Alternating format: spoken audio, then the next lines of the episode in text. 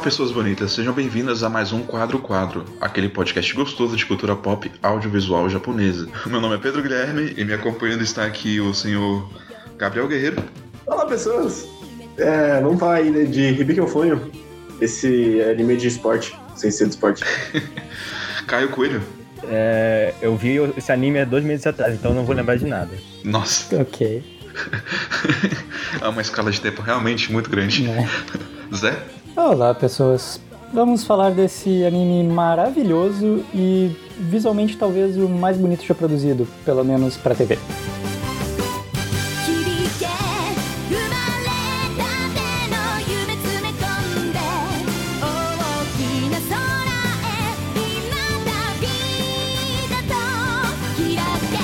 Dito isso, Zé, você quer falar sobre do que, que se trata a Hibiki?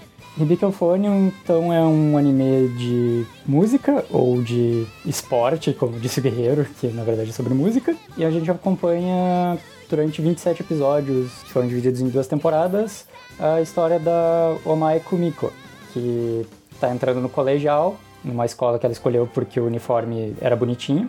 E a gente vai acompanhar um ano da vida escolar dela, participando do clube de música da escola Kitaúde, em todos os aspectos do clube, assim. Como se fosse um anime de esporte, de novo. E aprofundando bastante na questão dos, dos ensaios, preparação para os concertos, para tentar uma boa colocação nos... eh, não é torneios, é, como é que é o nome que eles falam? Ah, Competições. concursos. E além disso, a gente acompanha muito os relacionamentos e o desenrolar do clube em todos os aspectos, mas especialmente nos relacionamentos entre os participantes. Tem mais de 60 alunos que participam, apesar que alguns deles acabam, por limitações das competições, eles acabam ficando mais de no backstage ali, dando um suporte para os outros, mas também praticam para se precisar de outros músicos, enfim. E claro que tem um enfoque maior em alguns das, algumas das personagens, mas de certa forma deve ter, sei lá, umas, pelo menos umas 20 que tu tem uma, uma determinada evolução, arcos e aprofundamentos de relacionamentos e tudo mais, que é bem impressionante. Assim. sim, eu não lembro exatamente o quanto que eu reparei disso na, na primeira vez que eu assisti, mas reassistindo, é, eu acho muito legal como a direção pega pequenos detalhes para trazer atenção a alguma coisa que vai acontecer no futuro, ou uma, ou uma forma simples de caracterizar os personagens, sabe? Eu, eu gosto muito de como eles trabalham isso ao longo do anime inteiro. Seja em momentos mais óbvios, tipo aquele momento que a, a Kumiko acabou de ver as meninas tomando bronca porque elas estavam com a saia mais curta. e aí ela se, se esgueira pra arrumar, ajeitar a saia dela, sem que ninguém repare. Ou em outras coisas que são até mais sutis, sabe? Como um olhar. É, ele é um anime que trabalha muito a questão da sutileza. Varia um pouquinho de diretor de episódio para diretor de episódio, mas no geral tem sempre aquela coisa da que é muito da Naoko Yamada de focar bastante em expressão corporal e tudo mais. Então tem muito take de perna se aproximando e como as pessoas hesitam nas movimentações e tudo mais. Sim. Uma, uma outra parada também é que, tipo, o, o cenário ele é baseado numa escola, numa escola real. Eu não lembro agora qual que é o nome da escola, mas eles tiveram todo um trabalho de estudar perfeitamente qual era o cenário em que ia se passar, né, o anime. Então, tipo, todo, todas as tomadas de cena que eles fazem e eles têm um, um- um cuidado muito grande pra você se situar dentro daquela escola, sabe? E conforme o anime vai passando, meio que você realmente sente que viveu naquele lugar, sabe? Você está muito familiarizado com tudo que envolve aquilo. Sim, é, é tido um cuidado num nível absurdo de pessoal que trabalha com a parte de som do anime ter feito diversos ruídos nas salas de aula daquela escola lá pra captar, ou de filmar o, filmar não, de fazer a captação de som dos é, dos festivais e coisa, porque eles queriam e o anime tem o eco exato do local onde as personagens estão posicionadas durante a queima de fogos. Então é É, é- é um cuidado, uma atenção a detalhes absurda. E, tipo, eles trouxeram profissionais né, pra lidar com todo esse tipo de questão. E, tipo, não só as músicas, né, que são todas muito bem trabalhadas, até as performances ruins são, são bem trabalhadas. Sim, inclusive é muito interessante que tirando aquela apresentação, por exemplo, do primeiro episódio, que é a demonstração do primeiro dia de aula do clube, que a Sapphire e a Kumiko dizem que é ruim, e dá pra perceber que é ruim mesmo, só a Hazu que meio que não percebe, mas tu vê a sutileza como o anime te dirige, te leva ao longo dele, por exemplo, no momento em que vão acontecer as audições, porque até ali já houveram alguns ensaios de todo mundo junto e tu acha que eles já estão tocando bem, sabe? Tipo, os trechinhos que mostra parece ótimo. E quando chega na audição pro solo, tu ouve um solo que tu acha que é ótimo da Kaori, só que aí vem o solo da Reina e meu Deus, é incrível. E um caso curioso, eu ia perguntar pro Guerreiro, Oi. esse episódio dos fogos de artifício, você gostou dele? Qual dos, qual dos dois? Desse primeiro episódio da segunda temporada? Ah, sim. Na verdade eu gostei. Não, é porque quem trabalhou nele foi a Harumi Fujita. E eu não lembro exatamente se ela chegou a trabalhar só no encerramento de Violet Evergarden. Mas ela tem um, um- Eu acho que ela tinha um outro papel muito grande em Violet Evergarden também, sabe? É só curioso que, tipo, duas séries que tem uma certa grande quantidade de pessoas que trabalharam juntas nos mesmos projetos dão uma outra, uma outra cara, sabe? É Haruka Fujita. E bom, ela já tinha sido diretora de episódio antes em Amagi Brilliant Park. Ela foi diretora de alguns episódios aqui e daí ela foi promovida de novo no Violet Evergarden, que ela é a diretora da série. É que no final o, o líder ele sempre puxa bastante a equipe, não tem jeito. Mas uma coisa que eu não gosto desse primeiro episódio da, da segunda temporada é que ele tem 40 minutos e eu não sei por que, que ele tem 40 minutos. Ele só tem. É, acho que foi só um especial pra estreia mesmo. Basicamente isso. É, foi um especial de estreia e eu acho que eles precisavam de um pouquinho mais de tempo pra, pra enfiar a história da Misori e da Nozomi ali. Por um tempo, eu acho que a minha memória pregou uma peça em mim que eu achava que o ritmo da segunda temporada era, era pior do que o da primeira. E tipo, não. Nossa, não. Ele é diferente. Eu acho a segunda muito melhor que a primeira. Eu- reassisti e, tipo, não, sabe? Tipo, a primeira temporada ela tem um ritmo muito bom, eu gosto do ritmo da primeira, mas pra mim o ritmo da segunda é ainda melhor. E, tipo, a gente tem um pouco essa ideia errada, mas é porque eu acho que tinha muita gente que tava falando que acabou sendo um pouco apressado e cortaram partes da novel a mais e inseriram outras cenas que não tinham na novel, porque a primeira temporada adapta só uma novel e a segunda temporada adapta duas. Então, tipo, ele tinha que trabalhar ao mesmo tempo essas, essas duas ideias e progressões de arcos diferentes. Então, por isso que eu acho que esse primeiro episódio teve mais tempo, foi justamente só pra dar um pouquinho mais de contexto porque precisava mesmo, porque senão ia ficar bem, bem mais corrido do que foi. Mas dito isso, o ritmo não me incomodou de forma nenhuma.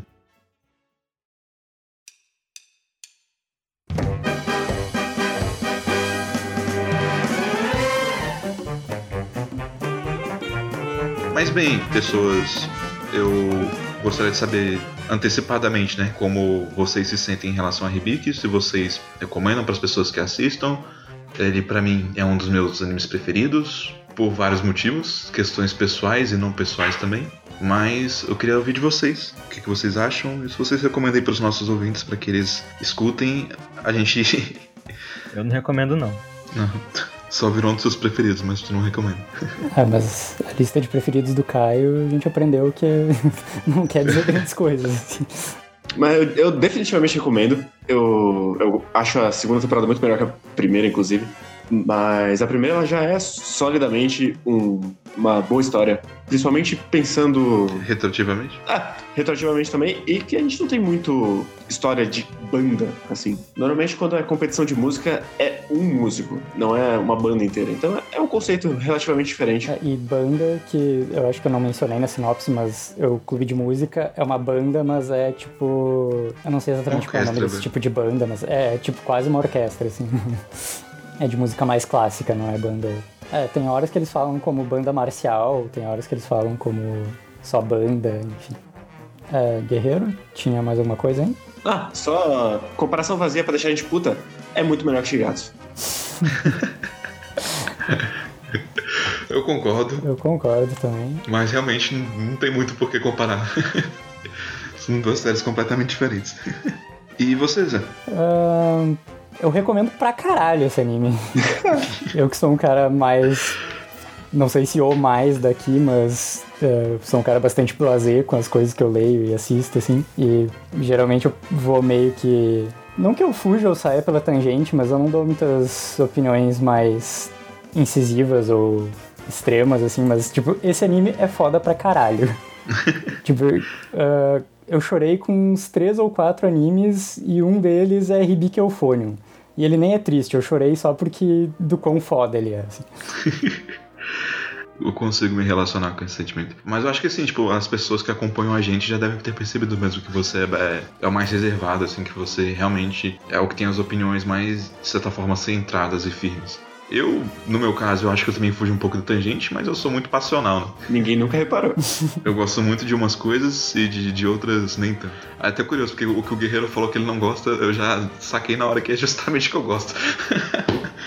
Mas depende, sabe? Tem formas e formas de fazer, e claro que a maior parte das coisas não é boa nesse nível de forma alguma. Uhum. Dito isso, algo que eu queria tocar só antes da gente realmente seguir pra história é o cuidado com cada instrumento é, é uma parada, tipo, muito absurda.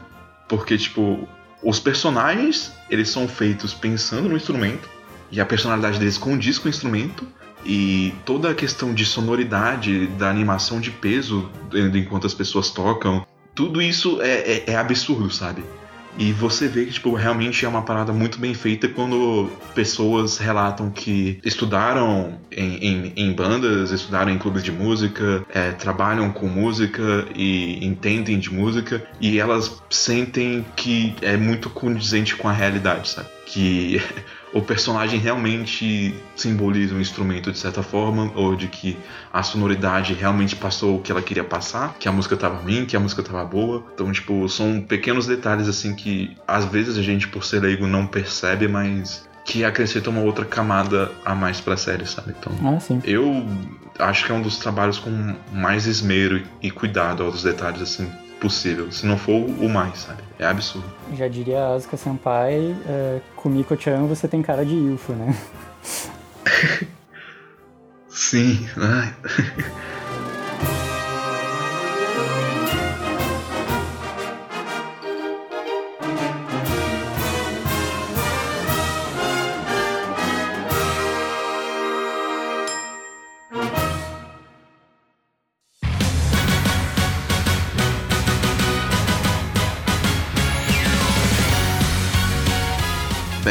Começaria fazendo as perguntas Marília e Gabriela de sempre, né?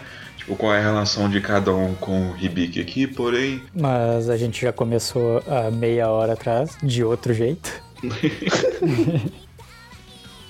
eu sei que tanto o Caio quanto o Guerreiro assistiram pela primeira vez agora. E no caso, o Zé reassistiu, né? Ele assistiu na época também quando tava lançando, que nem eu.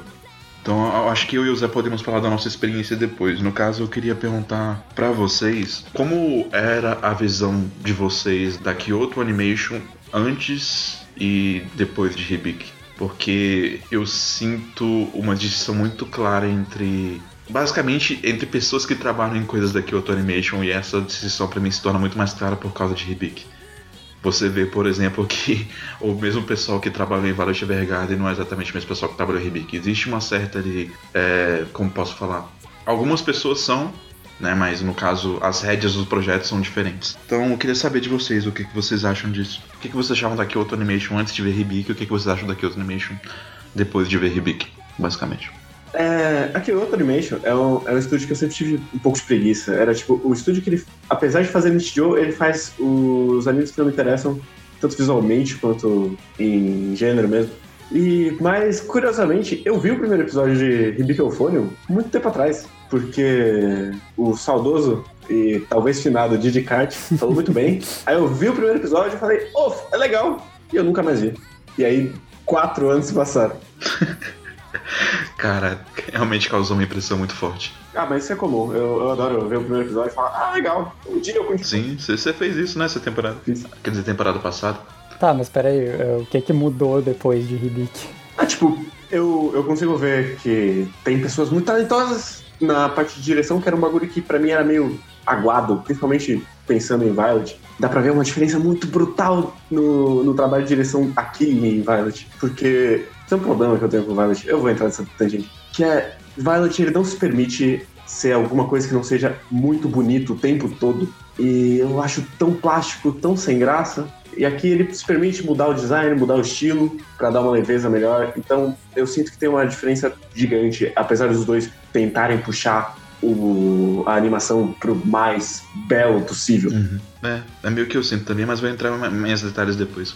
Pode falar, Caio. Acho que eu, eu já vi bastante coisa da, da Kyoane nesse período todo, mas Ibiki foi, foi o primeiro anime que fez eu mudar a minha percepção no geral sobre o estúdio, por causa da, de como eu gostei de todo, de todo do anime, que acabou se tornando um dos meus favoritos no fim, no fim das contas. Mas antes eu não tinha uma impressão muito muito ruim ou muito boa. E eu acho que isso não muda não. Acho que minha, minha questão é anime por anime, então eu não, eu não tenho essa impressão tão diferente não.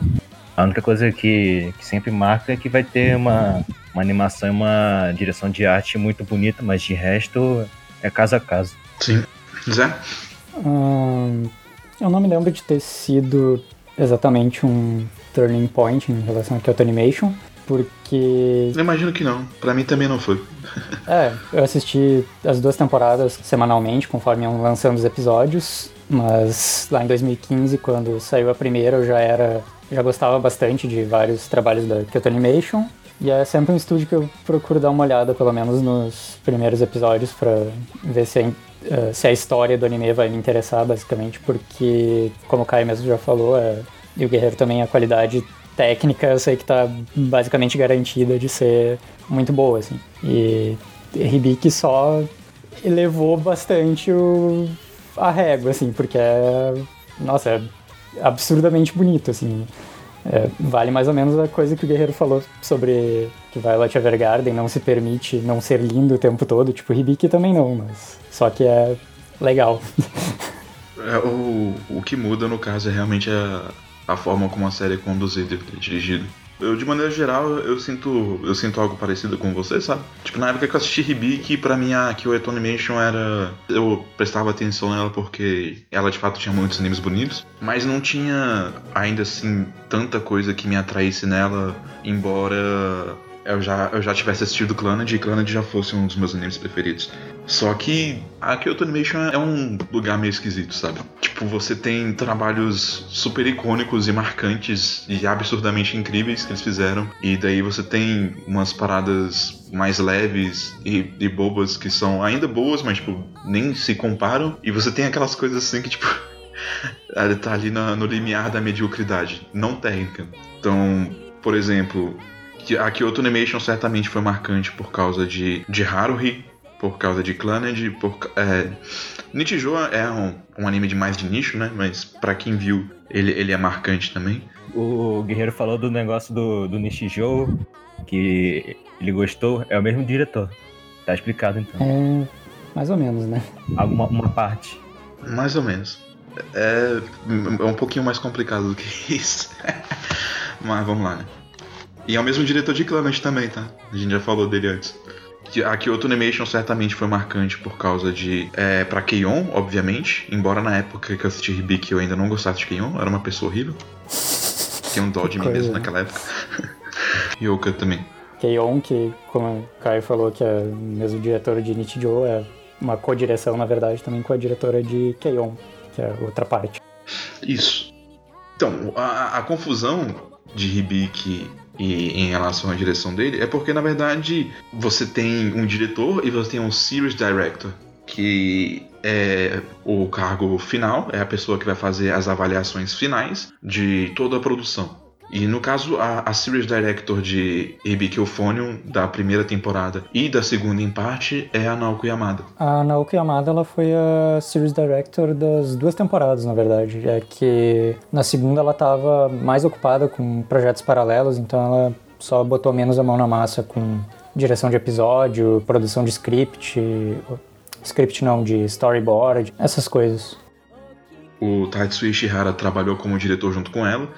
E é um caso curioso porque o Tatsuya Ishihara, quando a Naoki Yamada entrou na Kyoto Animation, ele era mentor dela. É um, um caso de o pupilo superando o mestre, de certa forma. né? Mas na verdade eles trabalham juntos e se dão muito bem juntos. A Naoki Yamada ela começou a aparecer assim de uma forma mais clara já em Clannad. Tem vários episódios de Clannad que ela desenhou, que ela fez o storyboard e que ela chegou a dirigir um pouquinho também. E já bem cedo o Ishihara e o pessoal da Kyoto Animation decidiram que ela poderia dar conta de um anime próprio e confiaram nela para fazer Keion.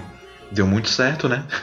E ao longo dos anos aí ela vem mostrando como ela é uma diretora magnífica.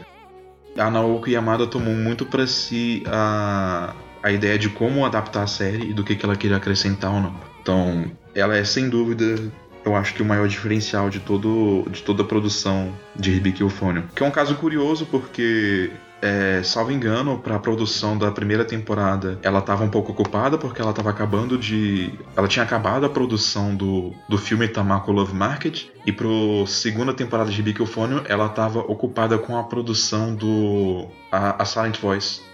Do Koeno Katachi. Então, é meio absurdo ver o que ela conseguiu fazer tudo isso ainda ocupada desse jeito. Mas Hibiki meio que mudou minha percepção da, da Kyoto Animation, porque eu passei a prestar atenção mais, no, não tanto no estúdio em si, mas nas pessoas que estavam trabalhando nele, sabe? Foi justamente na época que Hibiki estava saindo que eu comecei a entender quem era a Naoko Yamada, quem era o Tatsuya Ishihara, o que que ele trabalhou, quais foram as coisas que eu gostei, sabe? Então, tipo, eu comecei a identificar essas pessoas que trabalhavam em, em todas aquelas outras coisas que eu tinha gostado antes. E para mim, eu acho que o, o maior diferencial da, da, da Kyoto Animation, no caso, são, são essas pessoas que estão lá.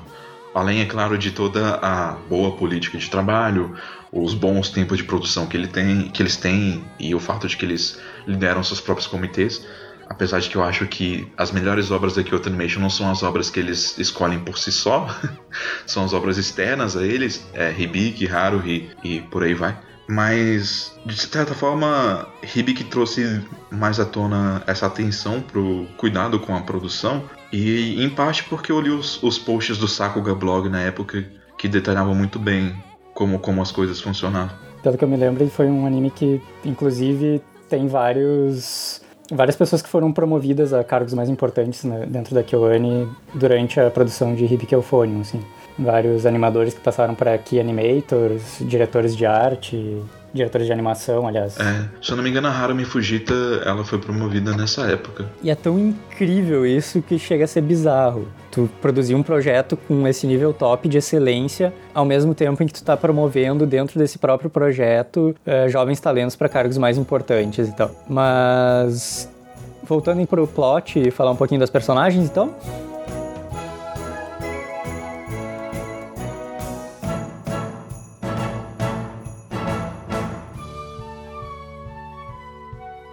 Eu acho que o, o começo, né, de Hibiki Euphonium faz um, um, trabalho muito, muito bom de mostrar quem a Kumiko é logo de cara, sabe? E o quanto que ela é, de certa forma, cínica e. Como posso falar? Como ela aprendeu a, a colocar essa máscara, sabe? Tipo, inicialmente parece que o que afeta ela é mais aquela situação com a Reina, porque é de fato o foco inicial mas eu gosto como ao longo do, do episódio você vai notando tipo o quanto que a, a Kumiko tá se esforçando e o quanto ela tá tentando, sabe, ter um novo começo, mas ela é desmascarada rapidinho pela irmã dela e pelo Shuichi e quando ela entra em uma dinâmica com um dos dois, você vê claramente que quem ela é de verdade, sabe? Tipo, óbvio que a gente tem momentos assim só dela sozinha, mas você vê como ela age naturalmente com eles dois, em contraste com os outros personagens, eu acho isso bem, bem curioso, assim, sabe? Sim. Eu, eu acho que ela começa, na verdade, como uma máscara, realmente, mas é mais uma questão de não saber. Não saber, não, de não querer, talvez, uh, se relacionar com muitas pessoas, assim mesmo. Daí, tipo, ela só fica meio blasé e se comportando como as pessoas esperam, assim, tipo não se destacando e tal. E daí com as pessoas que já conhecem ela de fato, ela meio que se solta mais. Assim como ela vai se soltando gradativamente mais com a Arena e com a Sapphire e a, e a Kato também. Sim, é, eu vejo mais disso que você falou com o Shuichi, sabe? Mas com a irmã da Comic eu acho que tem um outro, um outro aspecto, sabe? Porque quando ela vira pra Comic e fala você tá se esforçando demais, sabe? Tipo, você tá forçando a barra. Tipo, meio que quebra a Comic um pouco, sabe? E aí, eu não sei o quanto disso é da minha leitura da primeira vez que eu assisti ou da segunda, mas já deixa um pouco claro logo do começo que, na verdade, a Comic tá fugindo de alguma coisa, sabe? É, pra mim, pra mim fica bem claro isso desde o... quando ela vê a Reina pela primeira vez. Ela fica muito chocada porque basicamente ela fez a outra menina chorar. Né? que é um, um, um traço de personalidade que eu gosto muito, que é ela. Ela só fala. Ah, depois ela percebe que ela falou merda. Ela só vai falar. Foda-se. Eu adoro toda vez que ela deixa escapar o que ela sente de verdade. E eu, eu adoro como, como as pessoas se acostumaram, sabe? Tipo, tipo, já virou uma parada da cômico, sabe? Tipo, as pessoas ficam tipo, então você falou isso alto, sabe? Não precisava, mas você falou. Sim, e eu gosto como ela tá com a saia levantada, ela tá com o cabelo preso. E é, eu preciso ser a padrãozinho de qualquer jeito, porque Isso. eu preciso mudar. Só que ela não consegue segurar, sabe? Às vezes é só sai alguma coisa naturalmente, e às vezes, tipo, ela só manda alguma coisa com desdém ou com ironia que ela não consegue segurar. Eu concordo. É, a, Co- a Comico não precisa segurar o Fluff, né? O Fluff tem que estar solto. Aliás, é, agora me instalou uma coisa. Guerreiro, qual a sua opinião sobre o character design desse anime? Então, ele. Na verdade, ele varia, personagem pra personagem. Tem umas que eu gosto, tem umas que, meu Deus, por quê? Então ele, ele, é, ele é. Ele não é constante, assim. Ok, tá bom. Mas, meu Deus, por quê? Das personagens secundárias ou das principais mesmo? Quem é principal? Depende da temporada, quem é principal. Vamos dizer que as principais são a, a Komiko, a Asuka, a Reina, a Yuko, a Natsuki, a Aoi, a Kaori, a Hikaru. Todo mundo que tem um arco. A Oi não é a principal. É, muita gente. A Yuko, por exemplo, passa do ponto, assim. E a Sapphire é meio que uma personagem fofinha 101. É, ela é mesmo. Mas tem gente que é assim. Mas no resto, eu vou dizer que é razoavelmente. Tudo bem, tudo bem. Razoavelmente gosto. Ok. Vindo de você, é um grande, um grande feito. Ah, eu não gosto do design da Nozomi também. Ah, eu gosto. Eu gosto pra caralho do design da Nozomi. Nossa, eu acho o cabelo dela lindo. Nozomi é a flautista, ou é o oboe? Eu sempre confundo os nomes delas, essas duas. A flautista é a Nozomi. A, a do Oboe é a Mizori. Tá, eu não ok. gosto muito do design da Mizori no, no anime. Eu gosto do design dela no filme, no Liz in the Bluebird, mas no, no anime em si eu não gosto do design dela aqui. Mas já que estamos falando de design, como eu amo as noites de Hibikofone, puta que pariu, muito bonito. Sim, cara. Todo momento que elas estão no, no, naquele cruzamento das ruas é maravilhoso. Eu acho que, tipo, o trabalho que eles fizeram com iluminação é, é algo fenomenal, sabe? Sim, é absurdo. Eu, inclusive, acho uma pena ficar tanto tempo de dia, que é o mais feio.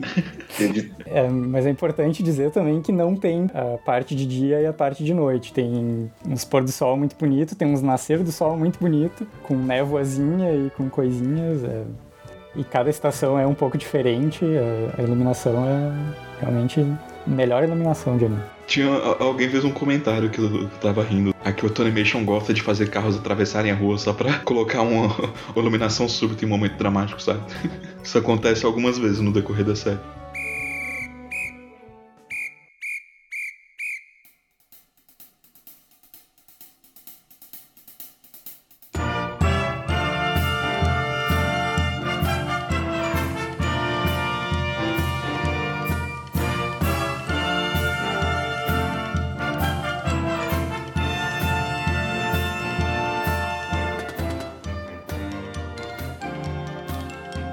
Entrando logo no cerne da questão, eu vejo que Hibiki Ofonyo é muito sobre as máscaras que- as pessoas colocam, sabe? Não, não no sentido. Um pouco, né? Mas não exatamente no sentido que a gente imagina, por exemplo, em Persona. É, dá pra dizer que sim. Até que sim, mas é, vai um pouco além disso, sabe? A questão de máscara, eu acho que é um pouco a Kumiko e bastante a Asuka só, mas as outras personagens. Não. É que, tipo, é, o professor coloca uma máscara, a irmã coloca máscara, a, a própria Arena, a Asuka.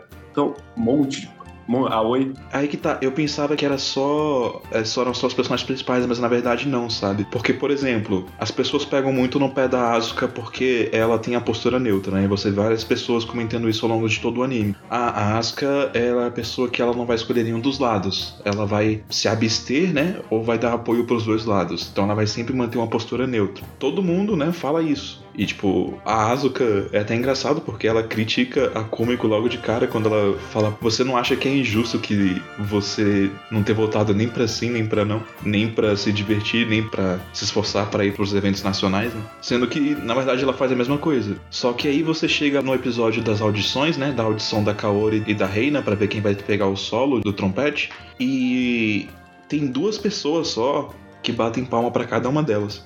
É uma turma de 70 ou mais alunos e só quatro pessoas bateram palmas. Todo mundo se absteu de votar. Então, tipo assim, todo mundo ali tava colocando uma máscara também, sabe?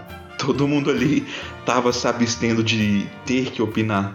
Sim, eu entendo. Eu só não sei se é cada um usando uma máscara ou se tá todo mundo usando a mesma máscara de comportamento socialmente aceitável pela sociedade japonesa, que não gosta muito que as pessoas fiquem se destacando individualmente. E basicamente. Inclusive, uma coisa que eu gosto muito da, da primeira, primeira bagulho de votar é que o professor claramente está forçando o que ele quer e ele finge que é uma, uma democracia, mas nunca é.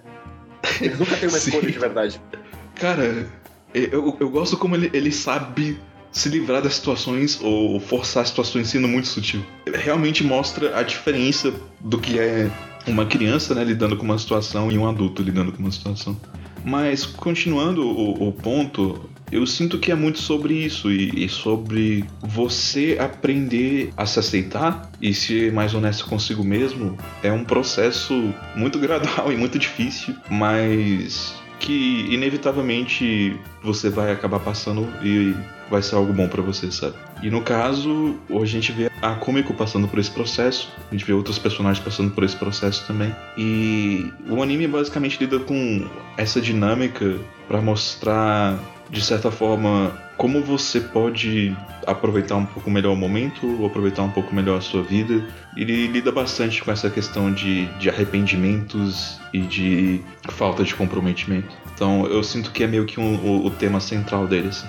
E, e para mim isso fica bem claro logo desde o começo, porque meio que todas as relações da Kumiko se transformam um pouco nisso, sabe? Você tem toda a dinâmica dela na primeira temporada sendo trabalhada tipo, com o quanto a irmã dela antagoniza ela e o quanto a relação delas tá meio quebrada, meio prejudicada. Você vê que ela tenta, né, se afastar um pouco de quem ela era, ela tem mas ao mesmo tempo ela busca algo do passado, sabe? Tipo, ela é super rude com o Shuichi algumas vezes, mas ao mesmo tempo ela se abre com ele e ela abre, procura não. apoio nele também de alguma forma. E algo que eu reparei que acontece bastante na primeira temporada também é que a Kumiko meio que sempre esteve procurando em figuras femininas a irmã dela, de certa forma. Então, quando a Oi sai e ela era meio que a figura que tava se tornando isso pra Kumiko naquela época, foi um choque pra ela, né? E ao mesmo tempo, tipo, ela enxerga um pouco disso na Natsuki, e aí por isso que ela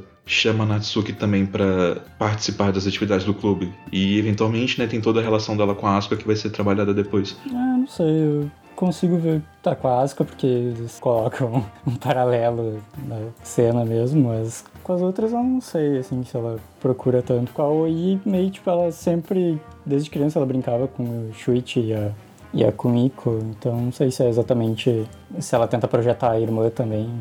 Com a Natsuki, talvez. A Natsuki é mais. não é tanto numa figura, tipo, de admiração, mas mais de. meio que abandonando, sabe? Algo que aparentemente ela gostava. É que pra mim, a Natsuki é mais ela tentando remendar o que aconteceu no passado dela com a outra veterana, que ela ultrapassou e tal.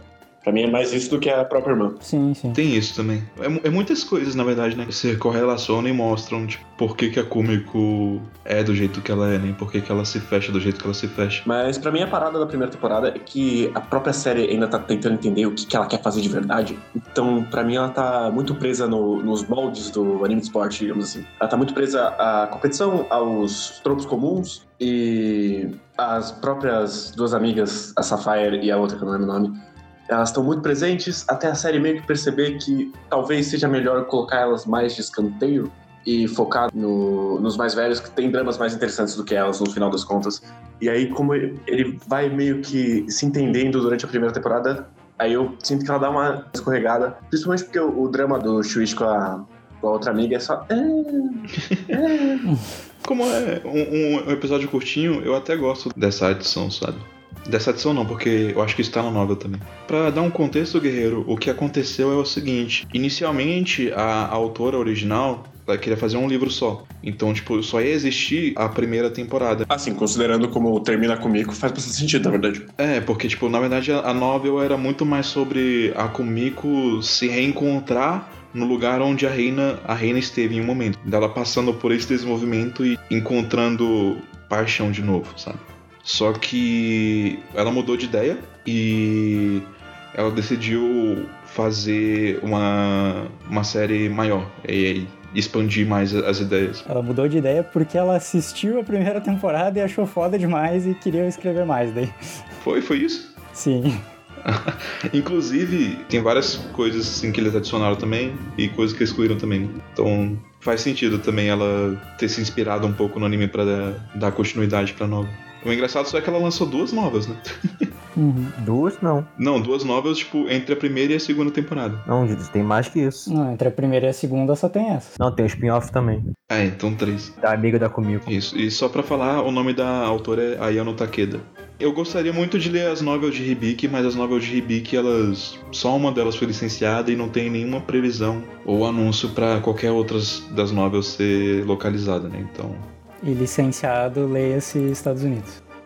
Mas dito isso, Guerreiro, eu consigo entender o que você fala, porque é é justamente isso, sabe?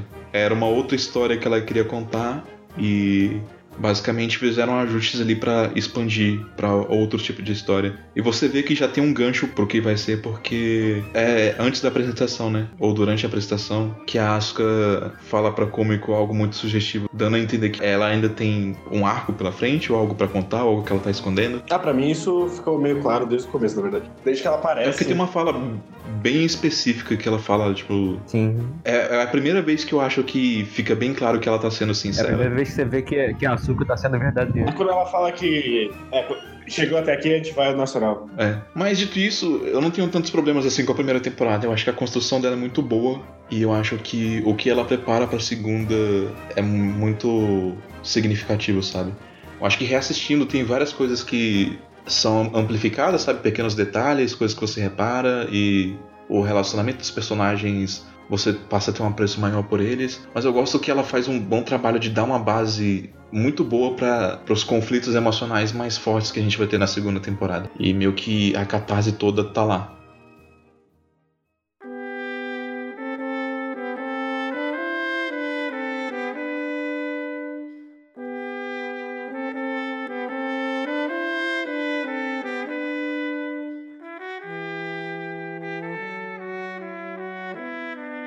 É claro, a gente não pode deixar de falar sobre da relação da Kumiko e da Reina, porque é basicamente o centro da primeira temporada. Uhum.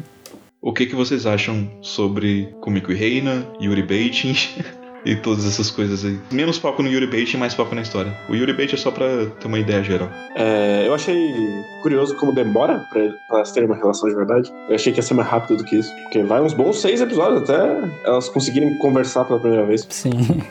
É, comigo fica fugindo por uns dois ou três. Sim, é uma relação que acontece bem gradualmente mesmo. É lá pelo quinto ou pelo sexto mesmo que elas realmente interagem pela primeira vez, assim, tipo, de verdade, né? Que a Kumiko tava fazendo tudo pra evitar a reina. E aí, aos poucos, elas vão interagindo mais e mais e mais. Até que no oitavo episódio tem um momento que, de fato, as coisas culminam é, é, entre as duas e elas se veem num pé de igualdade de certa forma, que é quando ocorre a escalada. Que inicialmente foi um momento assim que o pessoal que tava acompanhando o anime obviamente ficou maluco, porque aquele episódio é muito bem dirigido e ele é muito lindo e teve Yuri Bench pra caralho. É. Assim, ali quando elas finalmente conversam bastante e tal, subindo no morro lá, tem várias ceninhas, tipo, a Kumiko fica embasbacada com a beleza da Reina no vestido contra a lua e tem todo o papo de me tornar especial e blá blá blá e em certo momento ali elas passam um pouco da brincadeira e estão meio que flertando uma com a outra de verdade. Elas estavam flertando. O, pessoal joga muito esse termo no ocidente, né, de baiting, porque de fato não é uma relação como posso falar? Não é uma relação comum, né? Não é uma relação comum que a gente teria entre lésbicas aqui no Ocidente. Só que tem todo um contexto cultural japonês que é completamente diferente. Então, é, isso tem uma questão fica mais dúbia com a parte do Akogare e tudo mais, mas. É, não, é porque a Naoko Yamada ela já, já falou sobre as intenções dela com a relação da Komeko e da Reina. E basicamente o que ela explica é que sim, a relação tem tons românticos, ela foi feita de forma romântica propositalmente. Ela deixa no ar se é Yuri ou não. Ela diz que não pro Tatsuya Ishihara na, na entrevista que eles falam. Ela diz que o Tatsuya Ishihara e outras pessoas veem a relação da Kumiko e da Reina como Yuri. Mas ela diz que ela mesma não enxerga como Yuri, mas que ela é romântica na natureza e que ela queria retratar a adolescência, basicamente. É, então, Então- é que se tu for ver, tipo, mesmo. É.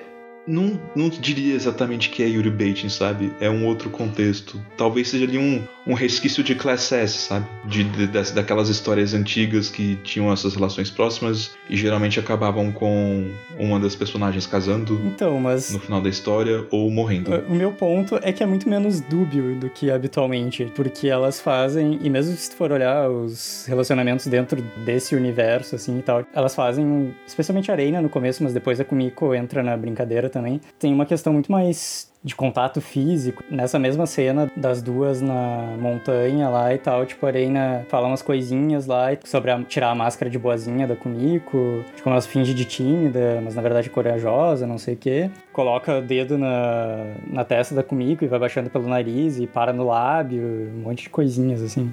Sendo que se tu olhar, tipo, os outros casais do anime, eles são muito mais distantes uns dos outros, assim.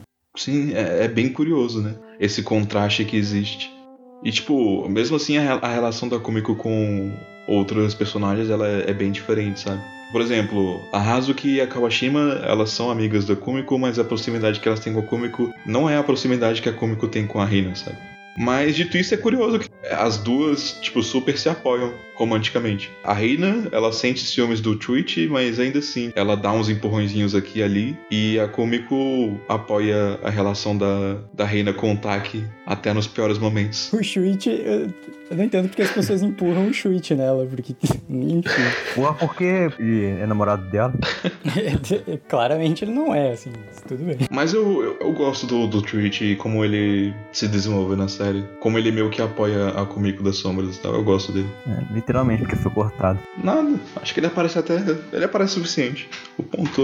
Ele não, tem, não tinha muito pra contribuir pro, pro ponto central, não. Mas é, é- acontece isso mais porque o foco é claramente na relação da, da Reina e da Kumiko, vez da relação dela com o Shu. Porque, que pelo que a gente sabe, no original era mais, era mais dividido entre os outros, mas aí no anime foi feito dessa forma, que pra mim não é um problema, mas é a realidade. E aí acaba pegando esse, desse lado também, que o personagem ele tá adaptado junto e não tem o mesmo tipo de foco e só tá ali. Mas eu não vejo tanto problema assim, não. São duas coisas diferentes. O Shuichi é só a pessoa que ela dá uns gelo, ignora e tem preguiça, enquanto a Reina é a pessoa que ela tem interesse de fato, independente de ser amoroso ou não. Desconsiderando to- todo esse lado de Yuri Baiting e tal, e dessas polêmicas da relação da Kumiko e da Reina, eu acho que as pessoas tiram isso de proporção mais do que deveriam, sabe? Eu entendo que tem gente que se sente mal representada e tal, mas eu não acho que foi feito por maldade. Não acho que era intenção, só um contexto diferente. E no final das contas não é tão importante assim pra mensagem, sabe? O que eu gosto mais, no entanto, da relação da Kumiko e da Reina é meio que como a química delas funciona tão bem, sabe? Porque a Reina, que parece ser a pessoa que, que se fecha mais, ela meio que se demonstra a pessoa mais aberta, a mais honesta de todas, sabe? E, tipo, no caso eu falo da Reina em relação às outras pessoas, porque a Reina é a típica princesa de gelo, né, basicamente. Ela é aquela personagem que vai ficar isolada. E. Então, tipo, ela meio que tem essa aura dela de difícil, sabe, de transpor. E as pessoas não sentem tanta vontade de se aproximar dela. Tanto que pra cômico foi difícil pra caralho, né? Cinco ou seis episódios não demoraram à toa. E na verdade, tipo, quando a Kumiko e ela começam a se abrir uma com a outra, você vê logo de cara que ela é honesta com a Kumiko o tempo todo, saca? Ela não mente pra Kumiko, ela fala as coisas que ela sente, as coisas que ela pensa. Tipo, é meio engraçado esse contraste da pessoa que parece ser reservada ser justamente a pessoa que é aberta. E a Kumiko aprendendo um pouco mais disso, sabe? A se soltar mais, agir de forma mais natural. E encontrar um pouco de paixão através disso também. Ao mesmo tempo, eu gosto que a relação das duas mostra que, na verdade, a Reina é uma criança, que a Reina é completamente infantil. E eu gosto que, tipo, o, dia- o diálogo delas faz isso de uma forma muito natural, sabe? Quando a Reina começa a falar coisas pretensiosas e a Komiko brinca com isso. Então, eu, eu gosto muito de como a relação delas se desenvolve e como elas se espelham uma na outra. Você falou que a, a Oi saiu do negócio antes. A Oi saiu do clube. Nossa, 20 horas atrás. Hã? Sim, 20 horas atrás a Oi saiu do clube. Você sabe que o nome da. que a Oi não é essa garota que você tá falando, não, né? Claro que é. Lógico que não. A Oi é a presidente. Não, Não, não. a presidente é a Hikari. Uhum. Ah, ah. Não, não é Hikari, não. Sim. É Haruka. Não, acho que não. É Haruka. É Haruka, desculpa. A Oi é de trancinha, ela saiu do, do clube na terceiro episódio do segundo. É a amiga de infância que saiu pra fazer cursinho. Isso. A Oi-chan. Lembra do Chan no final. A Oi-chan no final, mas que no colégio talvez seja melhor falar senpai pra não, não acharem muito desrespeitoso. Ah, não, tá certo. Claro que dá, porra. Eu que confundi mesmo. Eu achei engraçado como isso se tornou vício de linguagem, sabe? Tipo, eu, eu- eu entrei tanto no mundo que, tipo, quando eu fui pesquisar alguma foto da Asuka pra botar de avatar no Telegram, eu pesquisei no Google Asuka Senpai. Bizarro. Mas enfim. Mas já que eu mencionei, foi uma coisa pequena na- primeira temporada, mas foi uma, uma das partes que eu mais gostei, porque, ao contrário dos outros, ela teve um, um mini arquinho ali, né, sobre o futuro dela e tal, e como isso é algo que basicamente foi único pra ela, foi algo que eu achei interessante ver, é, ainda mais em contraste com a Kumiko, que tinha acabado de se achar e, e tudo mais, então foi, foi interessante ver esse aspecto, considerando que ela não, não queria mais estar no clube de música, sendo que estava em competição, e ela queria mais se focar nos estudos do que clube em si. Concordo. Eu acho que o contraste dela com a cômica é interessante. Tipo, a maneira como elas se encontram, né, de forma diferente. E, ao mesmo tempo, de certa forma, a Oi vira um, um paralelo da irmã da cômico. Não que a gente saiba disso ainda, né? Eu falo disso em retrospecto mesmo, com as informações que você tem mais pra frente. E, como na segunda temporada, ela também... É, é meio que existe um paralelo entre ela e a Asuka, sabe? E eu gosto muito de quando a Kumiko confronta ela na segunda temporada, pela opinião dela da Asuka. Ela meio que se torna. Não vou dizer um sinal de mau agouro, sabe? Mas, de certa forma, mostra pra Kumiko o lado errado das coisas, sabe? Tipo, o que ela realmente não quer. Tanto que, geralmente, a Aoi aparece nos momentos em que a Kumiko tá, tá com alguma dúvida, tá com algum dilema, com alguma coisa assim. É geralmente justamente quando ela vai naquele banquinho lá daquele parque sentar e pensar na vida. Ela é quase que a bússola moral da história e tal. É, de certa forma, sim.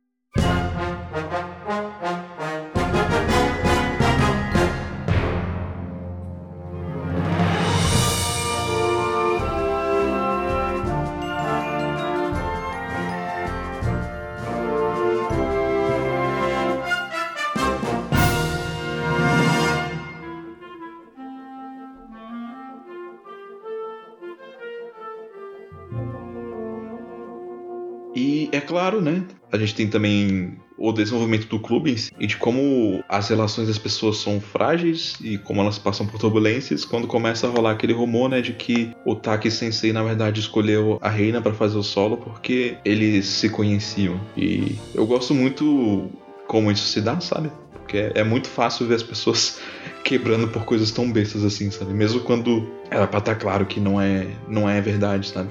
Mas as pessoas são mesquinhas desse jeito e elas deixam essas, esses rumores, essas mentiras seguirem em frente e corroerem as suas relações, sabe? Eu gosto como Hibiki não trata essa, essa parte com leveza, sabe? Ele mostra de uma forma crua como as pessoas são. É, eu só acho que esse plot ele demora um pouco demais pra ficar interessante. Porque ele só fica interessante de verdade nesse momento que fica com os. Ah, será que ele tá favorecendo a Arena ou não? Mas antes disso, tem, tem vários momentos da menina loira sendo só muito chata e muito. Ah, meu Deus, por quê? É engraçado porque, tipo, na primeira temporada, a Yuko, né, que é a menina loira, ela era a personagem mais odiada. E o Caio tinha até comentado comigo, tipo, como era engraçado o contraste, porque na segunda temporada, tipo, o pessoal já tava gostando mais dela, mas é meio discrepante você ver as discussões da primeira temporada com as discussões da segunda. Porque parece que a personagem dela meio que se transforma. Ela, ela não se transforma, é basicamente a mesma personagem. Sim, eu concordo. Na percepção do público, Não, assim. Ela tem uma evolução natural, assim, ela passa da primeira pra segunda temporada deve passar uns seis meses, sei lá, mais ou menos, e daí ela já, já tá mais acostumada com a nova realidade, digamos assim, de como funciona o clube Sim. e com as próprias pessoas mesmo. Eu não acho, não. E no final das contas, ela mesma vê que fez merda, sabe? Sim, sim. No final das contas, ela viu que a decisão que ela tomou só causou mais miséria, sabe? Então, é a partir daí que eu vejo um pouco de evolução na Yuko. Ela percebe o erro, ela é impactada por isso, mas ela não consegue dar o braço a torcer totalmente na hora. E somando isso com a passagem de mais meses de convívio, de clube e tudo mais, quando chega na segunda temporada ela já é mais amigável com as calouras e tal. É isso que eu vejo como uma certa evolução natural dela, de leve. Então, foi bom que o Taki, né, ele soube lidar com a situação e deu uma segunda oportunidade pra uma audição nova pra para Reina e pra Kaori. E eu gosto também do, da maneira que o personagem da Kaori não queria que as coisas fossem do jeito que a Yuko tava querendo que fosse e basicamente seguiu seguiu a oportunidade só pelo caminho certo, sabe? Sim, eu gosto da personagem dela. Tipo, no fundo ela queria uma contestação, digamos assim, mas ela, ela não queria ser eleita como a Yuko queria que ela fosse. Ela queria só tentar de novo ser melhor que a Reina mesmo e merecer a vaga. É. Eu acho que é um dos poucos momentos também que a Reina demonstra um pouco mais de, de fraqueza, sabe? A gente realmente vê que ela ficou abalada pelo que a Yoko falou em, em relação a Kaori, sobre ela que era melhor ela desistir porque era a última oportunidade dela e tal. É, Então, tipo, você vê que o, o, o conflito tá afetando a Reina de alguma forma também. é sim. Eu acho que não chega a ser fraqueza, mas é, sim, provoca uma. planta um pouquinho de dúvida, pelo menos. Assim. É, mostra que ela não é o que ela basicamente quer parecer ser, sabe? Eu, não sei se ela tenta fazer. eh, se ela quer parecer ser, sabe? Ela só não se importa de. eh, quando falava que ela parece ser reservada, tipo, eu acho que ela é reservada. Ela só não se pode ser arrogante. Isso, tipo, ela se abre mais com as poucas pessoas que ela tem interesse, que ela fala isso literalmente pra Kumiko. Ela não se interessa pela maioria das pessoas. Então ela só dá as respostas padrão, assim, de. Não, mas aí que tá. É, é essa que eu acho que é a fachada da Reina, sabe? Tipo, essa postura que ela precisa ter porque ela quer ser especial, sabe? Mas eu sinto que também é um pouco de medo da parte dela, sabe? De se relacionar com as pessoas. Eu não tinha essa impressão vendo a primeira temporada, tá? É mais porque mais pra frente a gente vê que a Reina, quando ela era mais nova, ela sofreu algo parecido com o que a Komiko sofreu quando a, a, a senpai dela brigou com ela, porque ela conseguiu a posição na, na banda. Tipo, quando a, a menininha, quando ela, a Reina era bem pequena, basicamente mostrou pra ela que ela já era talentosa, já era especial, e por ela não ter as mesmas condições que a Reina, ela não teria como alcançar a mesma coisa, sabe? E isso meio que diz um pouco sobre o personagem da Reina. As pessoas meio que têm essa visão da Reina, de, do quanto ela é especial, e meio que não querem se esforçar, sabe? Pra tentar conhecer ela, pra forçar essa barreira. E a Kumiko é a personagem que quebra isso, que se relaciona com ela. E tem aquele momento que a Reina até pergunta pra ela se ela acha isso ruim, porque a Reina era melhor, alguma coisa assim. E daí, tipo, a Komiko responde que não, que ela admira a Reina e que ela quer ser especial como ela. Aí a Reina fala que vai ser mais especial ainda. Tipo, essa cena puxa um pouco esse contraste, sabe, desses dois momentos, assim, da, da criança rejeitando a Reina porque ela é especial e da Komiko buscando a Reina justamente porque ela é especial, sabe? Mas no fim eu acho que é uma fachada que ela precisa pôr pra ela ser forte o suficiente pra estar nessa posição, sabe? Mas por isso que eu acho que esse momento com a Kaori mostra um pouco disso também. Eu acho que não é uma fachada, eu acho que é só a superfície mesmo e ela não se interessa em abrir pra maioria das pessoas pra penetrar além da superfície, sabe? Eu, eu acho que ela realmente acredita nisso, não é. Sim. É, colocar fachada fica parecendo que é tudo mentira, né? E não, não é o caso. A reina é meio doida mesmo. Mas enfim, é, era só uma força de expressão. E por fim, né? Pra finalizar a primeira temporada, a gente tem aquela apresentação maravilhosa, muito catástica e no final das contas dá tudo certo e eles conseguem a medalha de ouro. E eu acho que depois de tudo, toda a jornada e todas as dificuldades que eles tiveram, realmente é muito bom ver eles chegarem até aqui. Aliás, eu esqueci de uma coisa da primeira temporada que eu queria falar. Hum, A a cena da Kumiko correndo. Que cena? Que cena você tá falando? A cena da Kumiko correndo. Que cena da Come correndo? A cena mais bonita da primeira temporada. Não lembro disso não. Não lembro disso não. Quando logo depois do Taki falar pra Kumiko que ela não vai tocar durante a apresentação, que fica gritando na rua. ela tá indo pra casa e aí, tipo, ela começa a transbordar de sentimentos. Ela tá chorando e ela tá sentindo muita dor. Ela tá gritando de raiva, né? É o momento em que ela se dá conta do que que a Reina sentiu no começo da temporada. Pra mim, é uma das cenas mais bonitas do anime, assim. é curioso tu lembrar pela corrida e não pelo grito. Ah, não, o grito também, né? Eu, eu quero melhorar, mas, tipo... Sim, mas tu se refere a ela como a cena da corrida. É bizarro.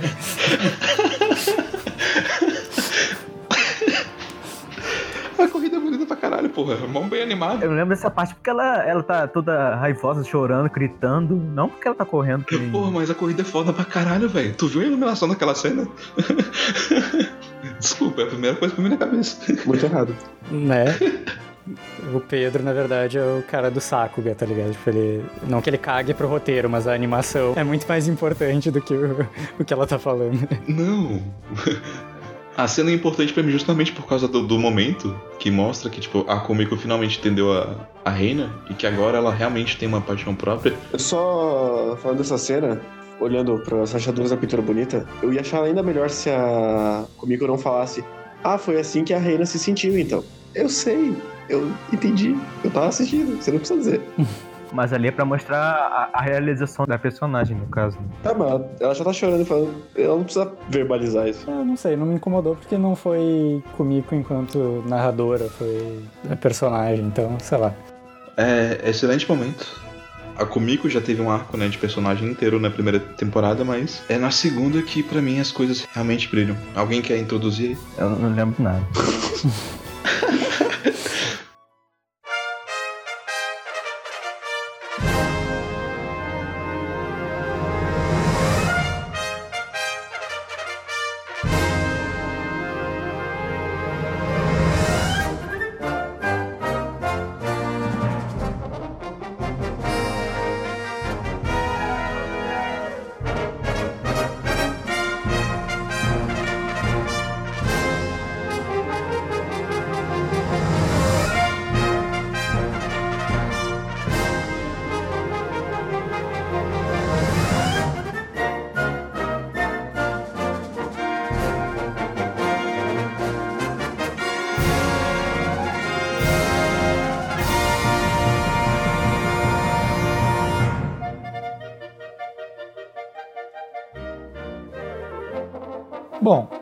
começamos imediatamente após o concurso municipal da finale da primeira temporada, com a foto da premiação e tal, e com a Team Monaca fazendo uma apresentação de comemoração para a banda principal. Na sequência, a gente é apresentado várias dicas sobre a segunda temporada, com a irmã da Kumiko aparecendo mais em casa, tendo umas pequenas discussões, com professores de música auxiliares aparecendo, muita preparação para o concurso regional, e com a aparição da flautista Nozomi e o primeiro destaque para o Bowie, a Mizori, que é o primeiro grande arco da temporada. Sim, na verdade é o grande arco de o que aconteceu no verão passado. Isso. É. E era uma parada que tava, tipo, Martelando. sendo falada há muito tempo já. É, desde o começo do anime a gente sabe que teve problemas na- no ano anterior no clube de música. É, foi basicamente o que motivou aquela eleição lá que a gente mencionou do Taki Sensei falar que é, falar não, propor a ah, vocês podem levar o clube na brincadeira ou tentar ganhar as competições. E basicamente foi o que aconteceu no ano passado, que o pessoal não conseguiu decidir e uma parte estava levando a sério e uma parte estava levando na brincadeira. E quem levava mais na brincadeira eram os veteranos que meio que ignoravam o pessoal mais novo que queria praticar mais a sério e tal, mas não dava porque faltava gente.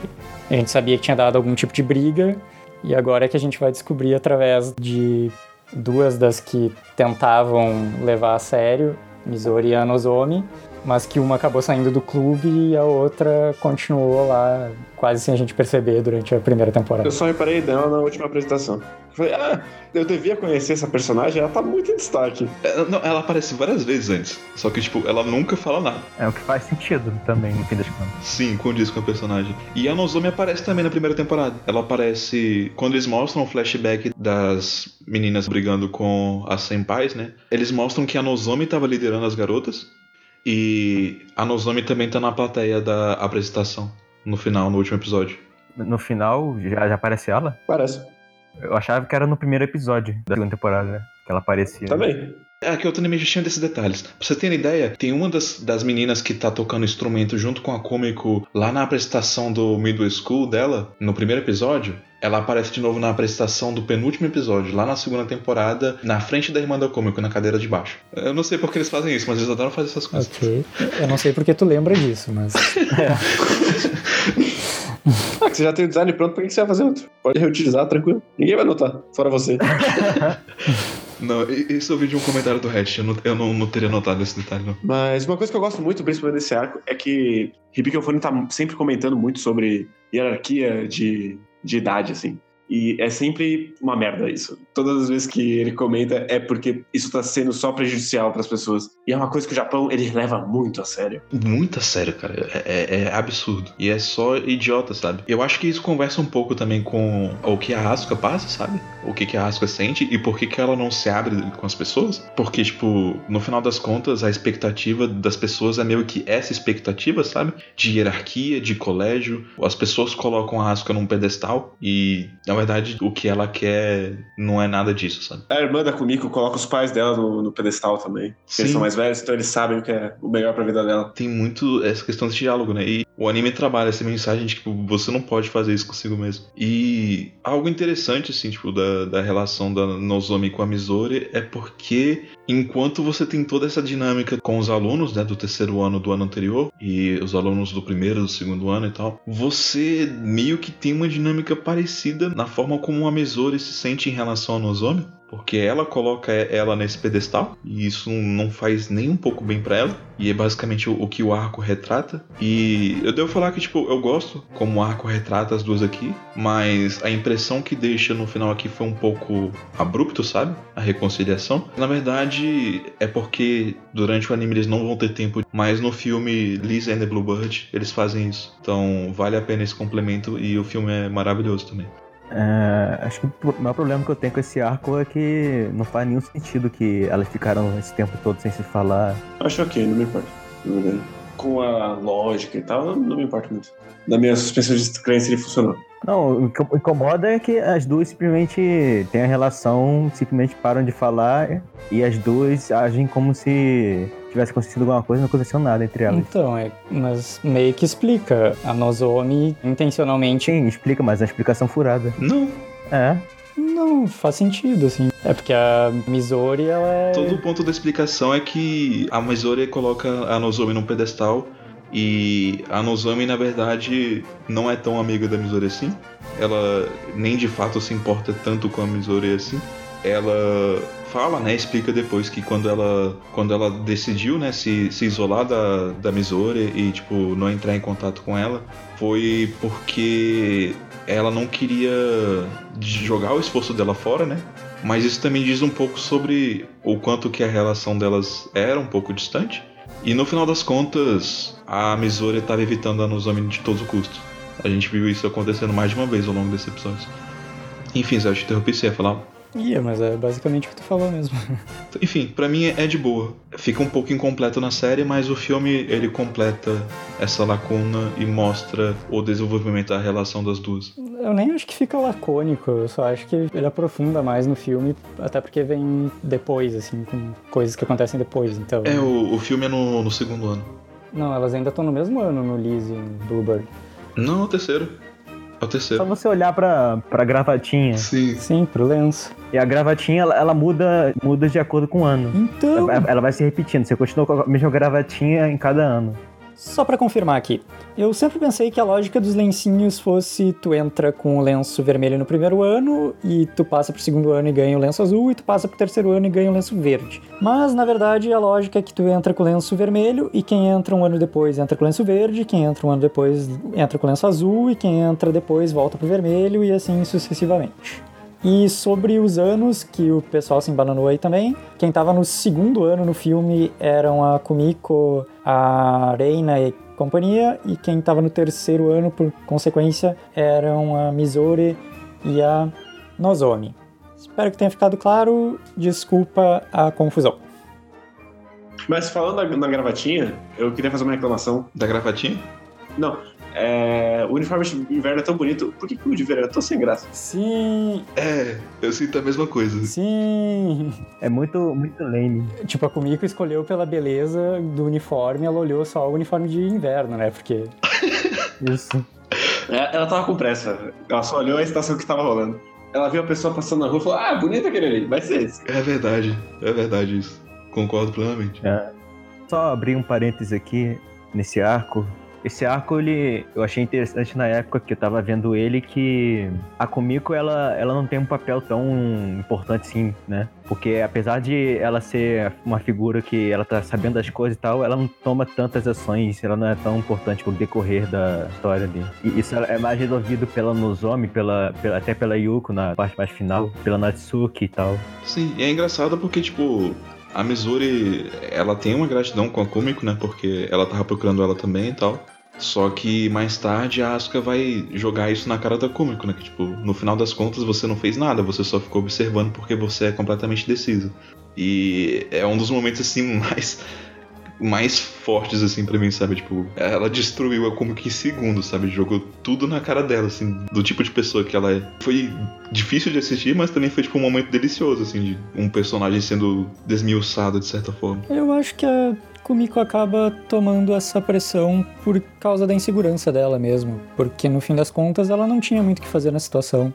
Ela mal sabia direito o que tinha acontecido e mal conhecia direito a guria.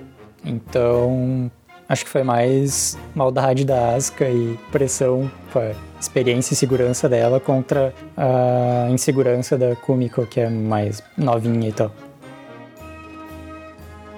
Tem mais alguma coisa pra falar primeiro que vocês querem?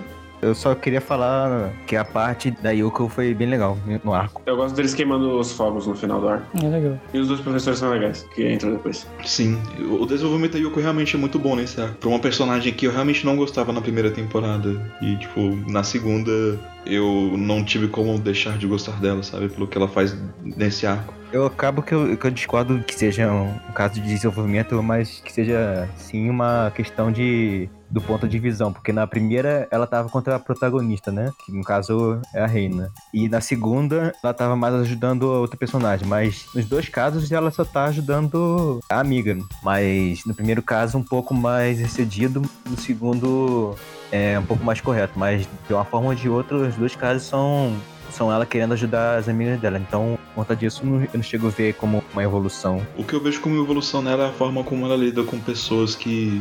ao qual ela, ela é antagônica, sabe? Porque, tipo, mesmo antes de ter a treta das audições, a Yuko já era antagônica com a Reina. Ela já se incomodava com a Reina porque a Reina chamava atenção.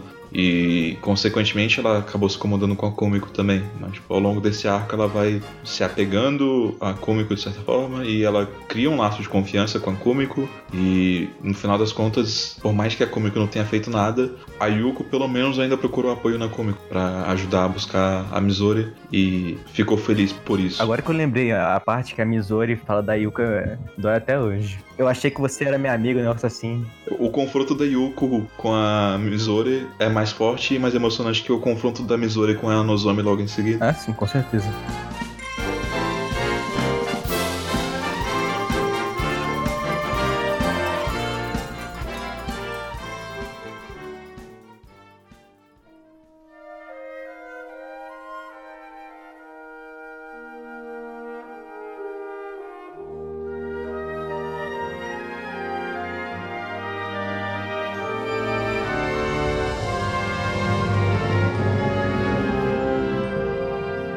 Continuando, tem a cena né, que quebra um pouco o ritmo de novo e as expectativas, que é a mãe da Asuka indo na escola, ela tentando forçar a Asuka de todo jeito a sair do clube. O Taki Sensei sendo uma mão da porra falando que não vai aceitar essa putaria. Que homem. Não é, cara? Nossa, eu adoro o Taki, velho. Meu Deus do céu. E a- aquele tapa, velho, foi um, foi um choque pra mim também, sabe? Não, ali entrou o modo relacionamento abusivo 100%. Sim, é foda também porque, tipo assim, eu já vi coisas assim acontecendo, sabe? Com pessoas próximas, então eu sei como é um negócio bem, bem difícil, bem zoado. Ela é uma mãe, ela quer ter cuidado pelo, pelo filho, só que ela tem esses, esses ataques de histeria e ela é absurdamente superprotetora e às vezes agressiva de uma forma que é muito escrota. Eu gosto que a Asuka, ela mostra que é o ser superior da relação, e daí a mãe vai meio que pedir desculpa, e ela para o carinha no meio do caminho, baixa, ajeita os óculos, aí tipo, tá, fica quietinha aqui, e agora a gente vai pra casa antes que tu faça mais escândalo, tá? E depois a gente se resolve. Sim. E, tipo, coloca em questão, tipo, o peso, né? Que tá em cima da Asuka. Ter que lidar com isso não é fácil, né? Sim. É, ela fala ainda educadamente pro Taki que, tipo, ah, desculpa, será que eu posso faltar no ensaio hoje porque eu tenho que levar minha mãe pra casa? Eu queria que tivesse aproveitado mais. Depois ela praticamente desaparece. Quem? A mãe? É. Graças a Deus. Não, eu queria que, é, que mostrasse mais dela, porque claramente ela tem um problema ali. Depois que ela tem um ataque, ela fica depressiva. Eu queria que tivesse colocado um, um pouco mais nisso. Quando eu vi pela primeira vez, eu esperava que entrasse um pouco nisso, mas não chegou a entrar. Ah, eu entendo, mas eu acho que não teria tempo de tela pra isso, porque tinha muitos arcos pra essa temporada e acho que não fez falta, assim. Poderia acrescentar, mas acho que resolveu bem, sabe? É, a ideia não é muito humanizar a mãe dela muito. Sim.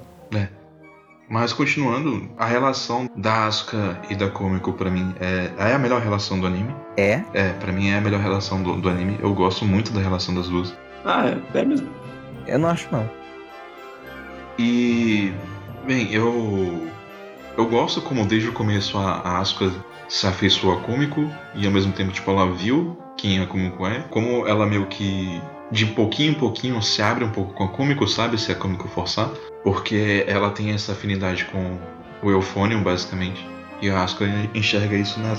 Eu acho que ela se permite também porque ela percebe uma certa semelhança, por um lado, na habilidade no trato com outras pessoas que as duas têm, e também pela ousadia da Kumiko, que ela, em vários momentos, assim, tipo, ela vai, ela chega na Asuka e pergunta de forma educadinha alguma coisa e tal, e daí a Asuka meio que dá uma resposta qualquer e a Kumiko, ela tem a coragem que dentro do que a gente falou daquela questão de hierarquia de mais velho, mais novo e tal, tipo, geralmente se contenta com a minha curva que eu tô te dando claramente aqui e vai embora. E a Kumiko, ela sempre cutuca a Asuka pra ela responder de verdade as perguntas delas. Sim, eu, eu gosto muito como essa, essa dinâmica funciona. Como a, a Asuka tem uma ótima percepção das outras pessoas também, eu acho que ela, ela vê um pouco disso na Kumiko e ela percebe que a Kumiko tenta tá perguntando as coisas porque ela quer resolver alguma treta de alguém, sabe? Ela não quer só saber das fofocas do, ano passado, sei lá. Sim, e a Kumiko, ela não se importa tanto assim com essa hierarquia, sabe, com essas coisas. Ela é uma pessoa que lida muito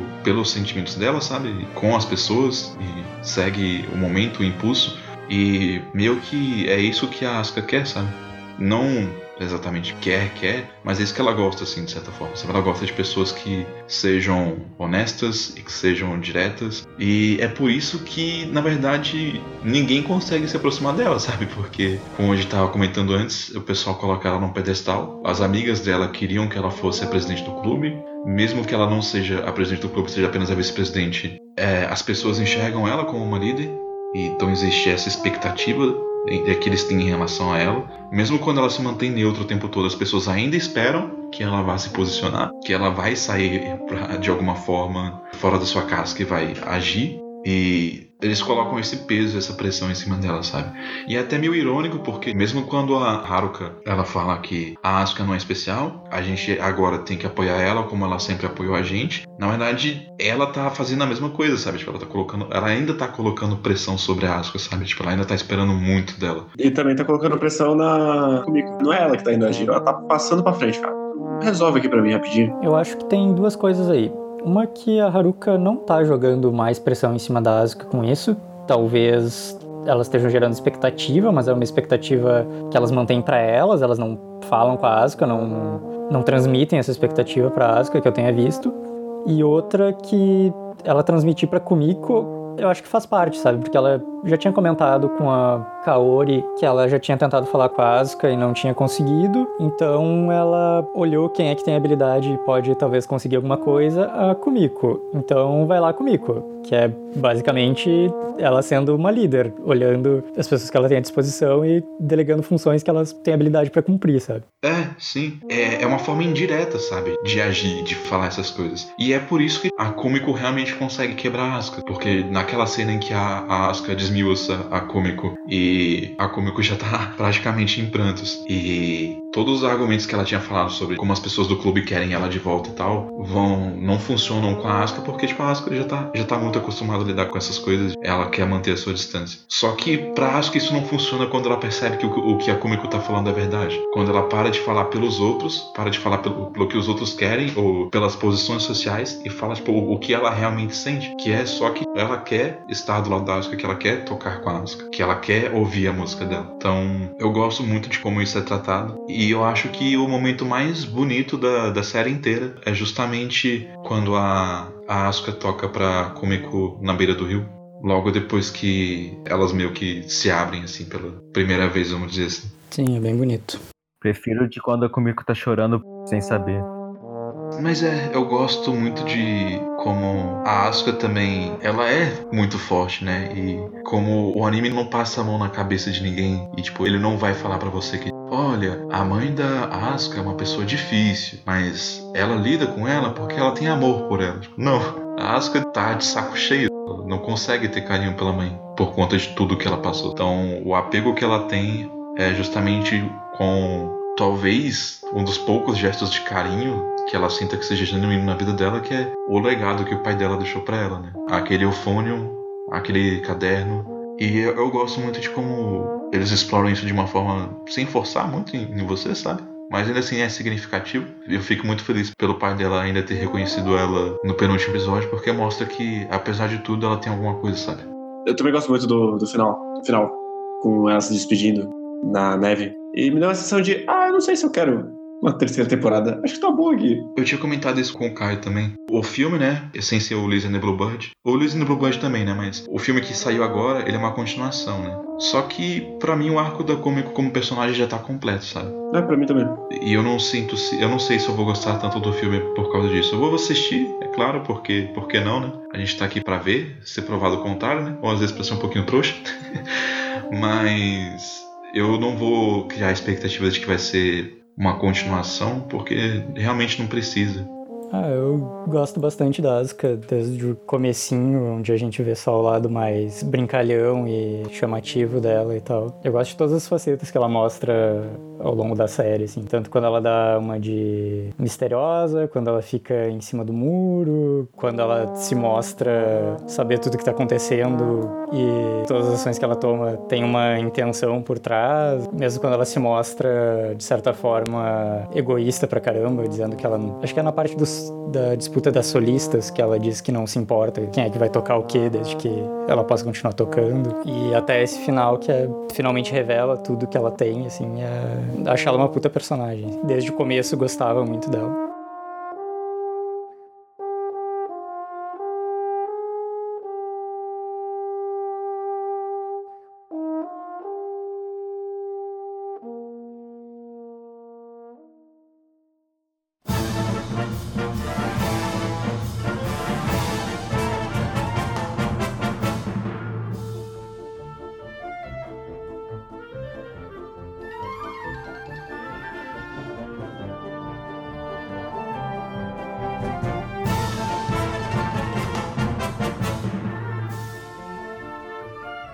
Bem, antes de ir pra parte final, né? Eu gosto de como eles lidam com a, a relação do Taki com a Reina. Na verdade, eu gosto de como eles aprofundam o personagem dele, tipo, mostram quais são as reais motivações dele. Eu gosto de como ele é apegado com, com a esposa dele, com o, que, o legado do pai dele e com os amigos dele. Eu agradeço muito de não ser recíproco a relação de amor. Muito obrigado. Sim, inclusive 10 barra 10 pro fora mais sutil. Ele falou exatamente o que ele precisava.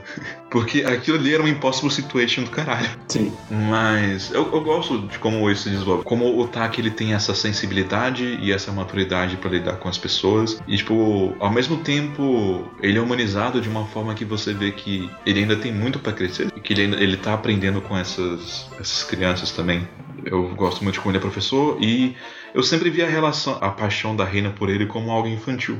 Até porque ele, por mais que ele conheça a Reina, ele sempre foi uma figura distante dela. Sempre foi meio que uma quedinha que ela tinha. Uma paixão infantil mesmo, assim, sabe? Tipo, eu, eu gosto também que, apesar de tudo, isso humaniza também um pouco mais a Reina, sabe? Mostra que ela pode ser um pouco ingênua, apesar da postura dela, apesar da, da arrogância dela. E eu gosto que no final das contas ela tenha que se dar conta que não é algo que pode dar certo. É que como no final, como a própria irmã da comigo fala, elas ainda são apenas crianças. Sim.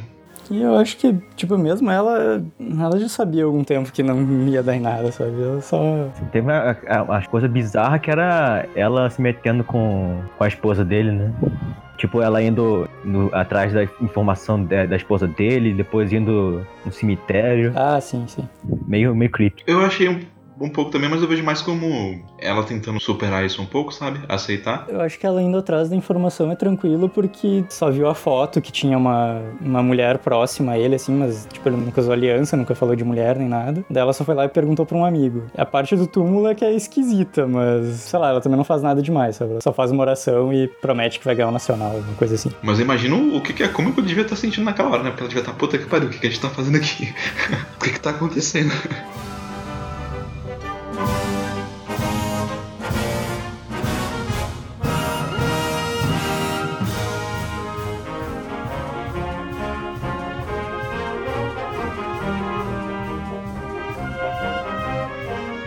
E é claro, a, a gente tem a relação da Mamiko e da Komiko que vem sendo desenvolvida desde o começo da primeira temporada sobre todo esse conflito, né, que elas têm. E é basicamente o série, né, do personagem da Komiko, porque ela começou a tocar por conta da irmã dela, por conta da admiração que ela tinha pela irmã dela, e chegou num ponto em que a irmã dela se desviou desse caminho e elas começaram a se afastar e fora as outras coisas né que acontecem na, durante a fase da escola da Kumiko que fazem ela começar a criar barreiras sabe? E perder a determinação perder um pouco a paixão que ela tinha pelas coisas. E eu gosto tipo como nessa jornada de autodescoberta da Kumiko né de dela se reencontrar ela acaba ajudando a irmã dela a se reencontrar também. Quando a irmã para pra ver quem a, a Kumiko realmente é quando ela para pra pensar em quem a Kumiko realmente é eu gosto como isso se reflete. Eu acho legal porque ao longo de toda a série a gente foi tendo algumas pitadas aqui e ali de rusgas entre a Kumiko e a Mamiko, mas nunca explica qual é o conflito de fato que elas têm, sabe?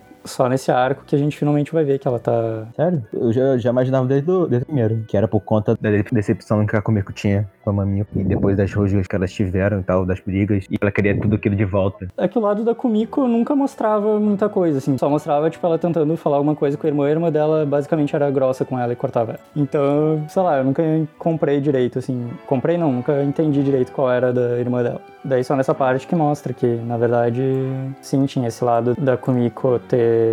Isso a gente já sabia, que a Kumiko tinha começado a tocar e entrado em banda e coisa por causa da irmã, mas parte de decepção e tal, pra mim ficou mais claro só nesse arco mesmo. E é interessante também a parte da irmã que, como o Guerreiro falou, ela tentou ser uma cidadã de bem, correta e escutar os pais dela demais, assim. Ela, no final ela sofria, sofria pressão por ser a irmã mais velha, de ser a irmã perfeita. A irmã que envelheceu bem, que é a responsável e tal. Isso. E ela não queria ser isso. Ela não tava nem pronta pra ser isso. ela achava que ser adulta, né, era escutar o que as pessoas querem que você faça. Esse é um erro terrível de se cometer. Esse é um erro que está sendo cometido. Esse é um erro que eu já cometi, felizmente não cometo mais, mas já passei por isso, então, tipo, consigo me botar perfeitamente na situação dela, sabe? E ao mesmo tempo em que existe uma verdade de, sobre uma pressão dos outros, né, em relação a você, e eu sinto que é muito mais culpa externa mesmo do, do que a sociedade impõe em você, do que a sua família impõe em você, mas também tem um lado de, de, tipo, sempre é trazido à tona, sabe, que talvez seja um pouco hipócrita da parte da Mamiko que ela tá reclamando, sendo que quem na verdade tá arcando com os custos de tudo que ela faz são os pais dela, e de que ela deveria impor a opinião dela e coisas assim, sabe? E enquanto isso não é necessariamente verdade para todos os casos, tem um pouco disso, sabe? Da pessoa saber determinar o que ela quer. Essa questão é um pouco de dois lados, no fim das contas. Tem a questão externa do que os pais acham que é o melhor e tal, e a questão da própria pessoa, né, que vai atrás, aceita tudo mais. Sim. É porque assim, eu sinto que é, é realmente um pouco de culpa dos dois lados, mas tem um lado que é claramente mais culpado, que é o lado que bota a pressão. É difícil dizer porque às vezes você pode pensar também que talvez seja uma mentalidade de culpar a vítima, sabe? Mas eu não sei, eu pelo menos sinto que eu tenho um pouco de culpa também por essas coisas terem acontecido. Eu acho que eu devia ter me imposto mais, eu devia ter falado as coisas que eu queria, sabe? Mas não podemos negar que o pai dela é uma roubada. Sim. É, o pai dela é um escroto. Tanto que ele realmente não é muito humanizado, não. Geralmente o rosto dele não aparece nas cenas. Só uma vez ou outra, assim.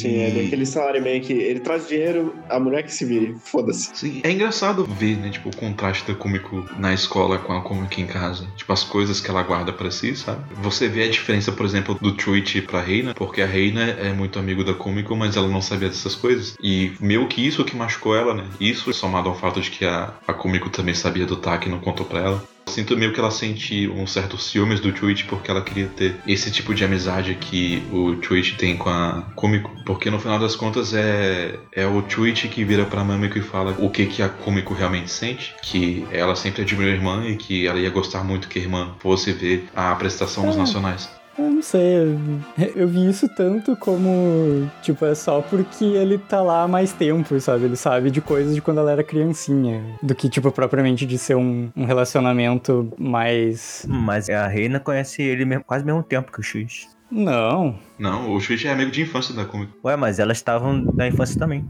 Não, a Não? Reina não. não. A Reina conheceu ela no, no final do middle school e elas nem eram tão próximas assim, não. Mas o, o negócio é mais que. Não é que, tipo, a relação da Kumiko com o Chuichi seja mais profunda ou desenvolvida no anime. Não é isso, sabe? É mais porque, tipo, existe uma intimidade, sabe? E é justamente algo que foi adquirido com o tempo. Eu não sei nem se é uma intimidade, sabe? Pra mim soa mais como é só um conhecimento que ele tem por ter presenciado umas coisas no passado, sabe? Mas, tipo, no presente, eu tenho a impressão que a Reina manja muito mais da Kumiko do que o Shuichi. É, é, eu acho que é uma observação correta se fazer. Pelo menos do, do lado da escola, né? É, basicamente sim, porque na verdade o Shuichi também não sabe. Tipo, ele só sabe que ela tá com problemas com a irmã, mas ele também não sabe muito mais que isso. Então, É, ele não sabe exatamente o que. E ele falou aquilo na maior boa intenção, sabe? Era porque ele queria ajudar. Mas ele Sim, não sim. sabia o quanto ia ser profundo o significado do que ele falou pra Mamiko, sabe? então essa parte a Reina também não sabe muito, assim, porque a Kumiko meio que diz quando ela manda parar de tocar música e tal, quando ela tava Sim. doente. Ela briga com a irmã e daí depois ela fala, não, tá tudo bem? Ela, não, tá tudo bem, deixa assim. Sim, é- ela fez algo parecido com o que a Asuka faria. E aí você vê um pouco as barreiras da Kumiko também. É, porque nem a própria Kumiko sabia exatamente o que ela tava sentindo, sabe?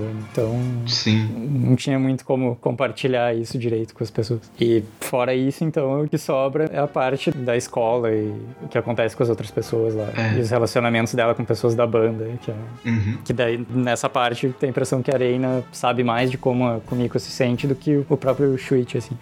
É, até porque elas são melhores amigas, né? Faz sentido. Eu concordo com você. Apesar de eu achar que o Chuichi, ele tem uma, uma certa relação com a Kumiko também. Mas enfim.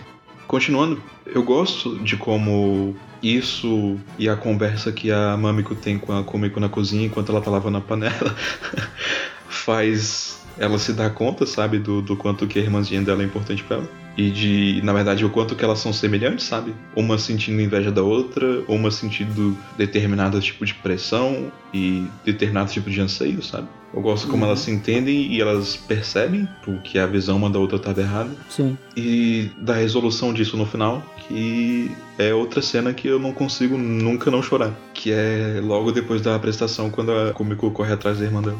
É elas falando que uma ama a outra. Sim, um momento é parecendo a filha da puta, né? Começa com o discurso do pessoal do terceiro ano indo embora, aí tem a parada lá do pai da Asuka reconhecendo o quanto que o, o fone dela e da Kumiko é bonito. Ele fica feliz por ela ter continuado tocando todos esses anos, e ela abraçando a Kumiko e a Kumiko correndo atrás da irmã. Só cenas maravilhosas. Sim. É melhor você não tá lá, mas é muito boa essa parte. Me preocupa como é que a irmã dela vai sobreviver depois de sair de casa, porque ela não sabe nem fazer uma sopa de misoshiro. Ah, você compra aquelas marmitas no Japão lá e é isso aí, você É. sobrevive assim.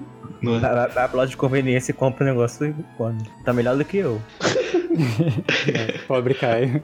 É, Ela tem uma conta no banco próprio agora. É, eu fico- Não se sabe de onde ela vai botar dinheiro na conta, mas tem uma conta. Assim, eu assumo que ela arrumou um emprego, não é possível.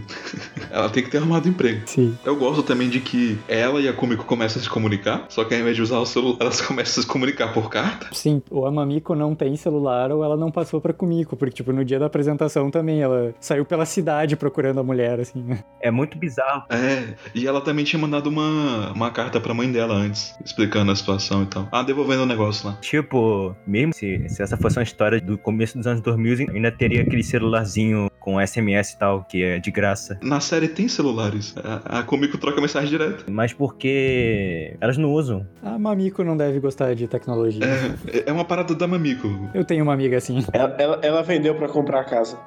É, Dessa só pode ser. Pra, co- pra comer marmita. vendeu em troca de dois meses de comida e aluguel.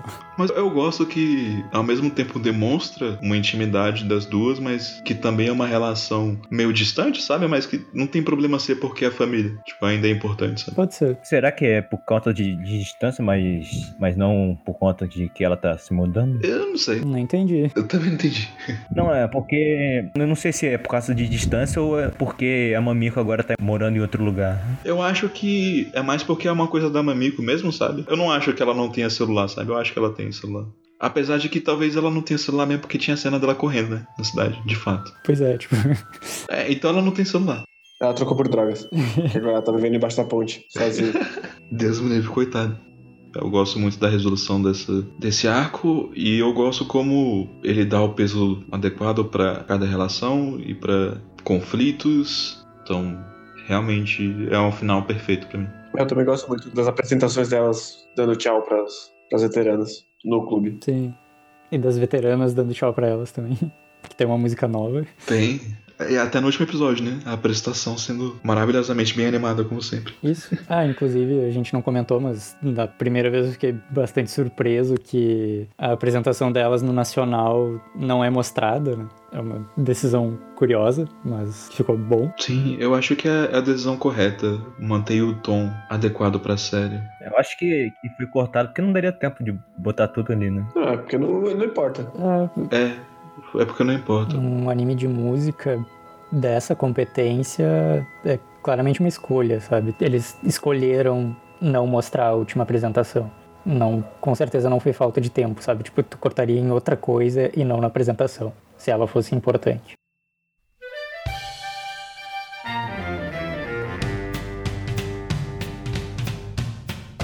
E voltando lá para os primórdios do nosso podcast, é uma decisão interessante porque a gente nunca viu mais do que trechos da mesma apresentação, sabe? Que é uma coisa que a gente reclamou bastante quando a gente fez o podcast de Yuri on Ice. Verdade. Que a gente via milhões de vezes a mesma coisa acontecendo, cada vez pior animado, com um grande tempo de tela ocupado. Enquanto aqui a gente só viu ah, no torneio de Kyoto, a gente viu uma das músicas, no torneio de Kansai a gente viu. Kansai? Acho que é Kansai. Sim.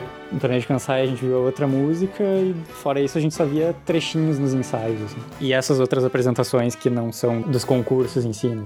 Festival escolar, da despedida e tal. Sempre que tem uma apresentação mais completa, assim, é uma, é uma música diferente. E a gente viu a marchinha, que é como se fosse um jogo treino no anime de esporte. Exatamente, teve isso também. Podia ter todo um outro anime, né? Sobre a menina da outra escola que foi pros nacionais na competição de marchinha. Ué, é- foi o que eu falei antes. Ela que é a garota que tem um spin-off. Ah, é? Pô, massa. Curioso, curioso. Outro detalhe que eu gosto muito, que a gente deixa passar, é que a Arena escolhe o sax Trompete. por causa do taque. O trombone, na verdade. Trompete. Isso. É tudo instrumento. assim. É só um pouquinho diferente. Tudo faz barulho, né? Mas é um detalhe interessante mesmo. ah, sim, e tem toda aquela parada de passar a música pra frente, que o, o taque passa pra ela e depois a Asuka passa pra comigo. Uhum. Sim. Ah, tem várias coisinhas nesse sentido. É, e é um bom jeito de fazer o clichê de olha, o título estava aqui o tempo todo. Eu, eu gostei de como é feito aqui. Apesar que antes disso já teve um, um episódio da Asuka lá que o nome era Hibiki Phone também. Sim, eles fizeram o, né, o title drop duas vezes. Um negócio interessante que eu acho também é uma passagem de bastão que acontece no último episódio. Já teve a graduação. Não sei se já teve a graduação ou se a- as outras ainda estavam no colégio, mas já tinha. É, já teve graduação. Tá rolando. Eu acho que tá rolando a gra- a graduação no último episódio. Sim, sim, mas é que vocês não sabem da cena é, que eu tô falando. A passagem de bastão Ah, que tá. eu me refiro. Essa de bastão que você tá falando é de presidente e vice-presidente. Não. Não? Opa, olha o twist aí. Qual que é? Vai lá, vai lá. Tô curioso agora. Não é? Não, a passagem de bastão é mais uma questão sucessória, assim, mais simbólica, que é. Ah, lembrei, é depois da graduação mesmo. A Reina vai chamar a Kumiko, porque elas têm ensaio, não sei o que, daí a Kumiko tá tocando sozinha na sala, tá tocando a música que a Asuka passou pra ela, e aparecem as outras meninas lá dizendo que foram pra sala achando que era a Asuka que tava tocando. Então agora ela, tipo, ela basicamente já tá no nível de ser a senpai que toca tão bem quanto a Asuka, eventualmente. Esse momento é bem legal mesmo. É, eu, eu gosto disso também. Mas eu acho que é isso, né, gente? Tem muitas emoções em Hibikofônio, muita adrenalina, muita competição, muitos conflitos. Mas é tudo bem trabalhado Muito Yuri Bait. Ou não. também, só que não é Yuri Bait. Só que ainda é. O Yuri Bait que não é Yuri Bait. É. Não, enfim. É um dos meus animes favoritos. Eu acho que é um dos melhores animes objetivamente que eu já vi. Mas bem, gente, alguém quer dizer mais alguma coisa? 10 de 10. Ah, a segunda temporada é? As duas. Eu já fico tão feliz de saber que o Guerreiro gostou tanto assim, sabe? Porque, tipo, a minha campanha do Slice of Life deu certo em alguma coisa, sabe? Isso é mais um drama do que um Slice of Life. Sim. Continua sendo, não importa. Eu acho que elas são diferentes entre si, mas. Eu não, não sei escolher uma melhor que a outra, assim. É, mas não tem problema. Então, enfim, pessoas, é isso aí. Até a próxima. E a próxima peça continua. Que a próxima peça comece. Verdade. É isso. Droga. Como é que eu errei isso? Que a próxima peça comece, então. Corrija isso aí, Zé, na edição.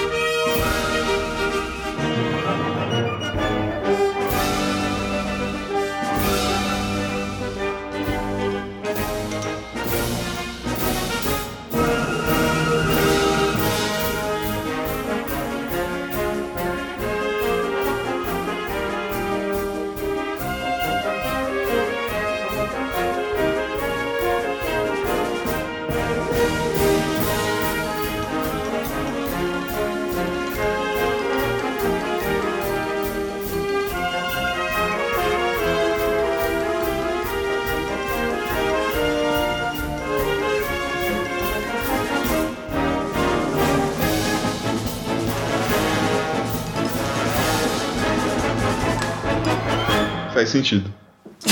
Ah, Saúde. Saúde. obrigado.